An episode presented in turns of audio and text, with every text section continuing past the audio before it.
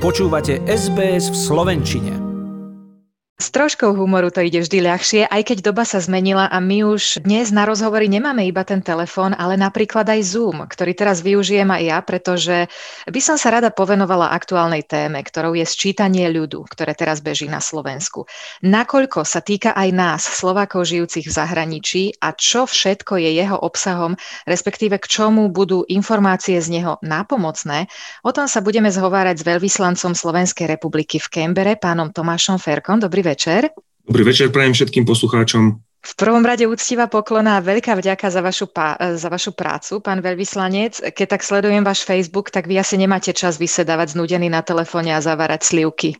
To by som veľmi rád niekedy, lebo mám rád aj takéto práce, ale snáď na to bude tiež niekedy čas. Ako je to teda s tým sčítaním ľudu na Slovensku? Týka sa aj nás, Slovákov v Austrálii?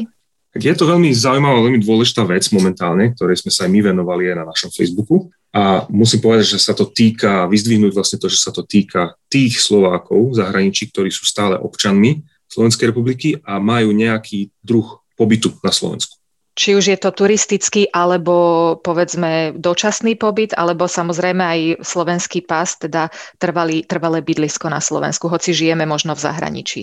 Áno, tí, čo majú stále slovenský pas, ale aj občiansky preukaz, to znamená nejaký druh pobytu, trvalý, prechodný. Uh-huh.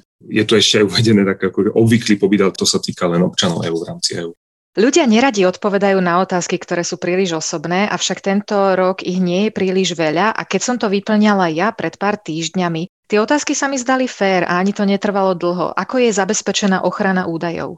Musím povedať, že podľa našich informácií veľmi dobre. Štatistický úrad Slovenskej republiky všetky údaje, ktoré mu budú poskytnuté, spracúva výlučne pre potreby sčítania. A tieto údaje, ktoré vlastne odovzdáme v procese sčítania, v procese vyplňania formuláru, sú chránené pred únikom, zneužitím alebo krádežou. Takže nemusia sa občania obávať zneužitia údajov. Myslím si, že fakt je to zabezpečené podľa dnešných štandardov. Na Slovensku sa sčítanie ľudu robí raz za desať rokov, tu v Austrálii je to každých päť rokov a tento rok nás to čaká aj tu, bude to desiateho augusta, takže toto slovenské bude pre nás taká predpríprava. Na čo je dobre zbierať takéto údaje? Tieto údaje sú veľmi dôležité pre mnohé inštitúcie na Slovensku, vrátane Úradu pre Slovákov žijúcich v zahraničí, vrátane našej zahraničnej služby, aby sme vedeli, s akým počtom Slovákov máme rátať v zahraničí a vplýva to aj na našu činnosť a na našu prácu s touto skupinou našich krajanov, občanov, ktorí žijú v zahraničí. Ja som počula kampaň, ktorú si teraz robí Bratislava, pretože v minulosti bola práve Bratislava hodne finančne ukrátená a napríklad, keď už sme spomínali toho pána Lasicu pred chvíľou, ten je hlavnou tvárou tejto reklamnej kampane a on v nej vyzýva ľudí, ináč krásny spod je to, aby tomu naozaj venovali pozornosť, pretože pri tom minulom sčítaní obyvateľstva sa k hlavnému mestu prihlásilo o šesťdesiatpäť tisíc obyvateľov menej, vďaka čomu získala od štátu o desať miliónov eur ročne menej, teda sto miliónov za desať rokov. A tie peniaze mohli ísť do infraštruktúry, do služieb, v podstate do kvality života. Vidíte do toho trošičku, ako je možné, že sa ľudia predtým nesčítali poriadne? Je to možno práve tá obava z tých osobných údajov, alebo... Presne tak, ako hovoríte, je to nielen obava z osobných údajov, ale aj z toho, že ľudia žijú, pochádzajú z iných kútov Slovenska. To bol v konečnom dôsledku aj môj príklad. Prídu pracovať do Bratislavy, prenajmu si alebo si kúpia nehnuteľnosť.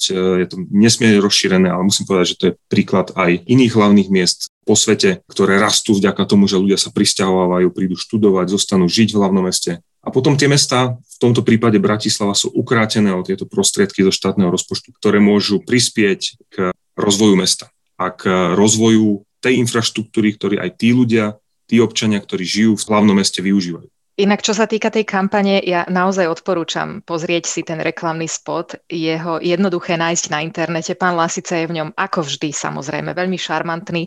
On to vie tak pekne a jednoducho povedať. A možno vám to, milí poslucháči, pomôže aj zjednodušiť si potom to austrálske sčítanie ľudu, pretože ja si osobne myslím, že je určite ľahšie robiť veci, ktoré majú logiku, ako keď nám len niekto povie, že to musíme urobiť. Pán veľvyslanec, dokedy máme možnosť vyplniť ten formulár a kde ho nájdeme? Už len niekoľko dní do konca marca, do tridsiateho prvého marca je čas vyplniť to. Chcem pozbudiť všetkých občanov. Trvá to len nejakých desať až pätnásť minút a nájdeme formulár na stránke www bodka sčítanie bez diakritiky samozrejme bodka es ká A bližšie informácie môžete nájsť k tomu aj na našom facebookovom profile nášho veľvyslanectva alebo na stránke Úradu pre Slovákov žijúcich v zahraničí. Hrozia pokuty za nevyplnenie, nezúčastnenie sa sčítania ľudu? Sčítanie je povinné, ale neviem vám bližšie povedať, nepoviem vám bližšie informácie o tom, že či budú štátne orgány vymáhať pokuty. Dobre, je to, to proste zákonom daná povinnosť, takže by som chcel povzbudiť a podporiť všetkých občanov, aby venovali tomu tých pár minút a sčítali sa. Netreba sa obávať ani osobných údajov, ani veľkej straty času. Je to naozaj jednoduché. A vieme povedať, kedy budú známe výsledky sčítania ľudu, alebo to v podstate ani nie je veľmi dôležitá informácia? Výsledky spracováva štatistický úrad a keďže tam sa zbierajú mnohé údaje, tak to nejaký čas trvá. Základné výsledky budú zverejnené v januári dvetisícdvadsaťdva a kompletné výsledky budú dostupné do konca marca dvetisícdvadsaťštyri, čiže tu vidno, že aký objem práce čaká štatistický úrad, ale určite to má význam do budúcnosti a netreba sa to obávať. Tu v Austrálii bol urobený nezávislý audit sčítania ľudu, podľa ktorého sa každý jeden dolár investovaný do sčítania premenil na šesť dolárov výhod v austrálskej ekonomike. Takže ten slovenský bude určite rovnako potrebný, tak sa nezabudnite sčítať. Pán veľvyslanec, veľmi vám ďakujem za všetky informácie a môžeme sa dohodnúť na nejakom ďalšom rozhovore v niektorom z našich ďalších vysielaní? Určite veľmi rád sa podelím o zaujímavé informácie s krajinami, udalosti, ktoré nás čakajú, takže veľmi rád. Ja by som sa napríklad veľmi rada opýtala na zmeny v zákone o štátnom občianstve Slovenskej republiky, pretože to je veľmi pozitívna novinka pre tých, ktorí slovenské občianstvo nedávno stratili iba tým, že možno získali austrálske.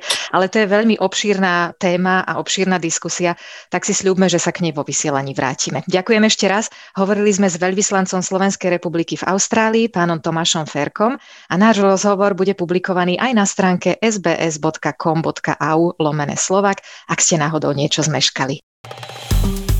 Páči sa mi? Zdieľajte, komentujte, sledujte es bé es v slovenčine na Facebooku.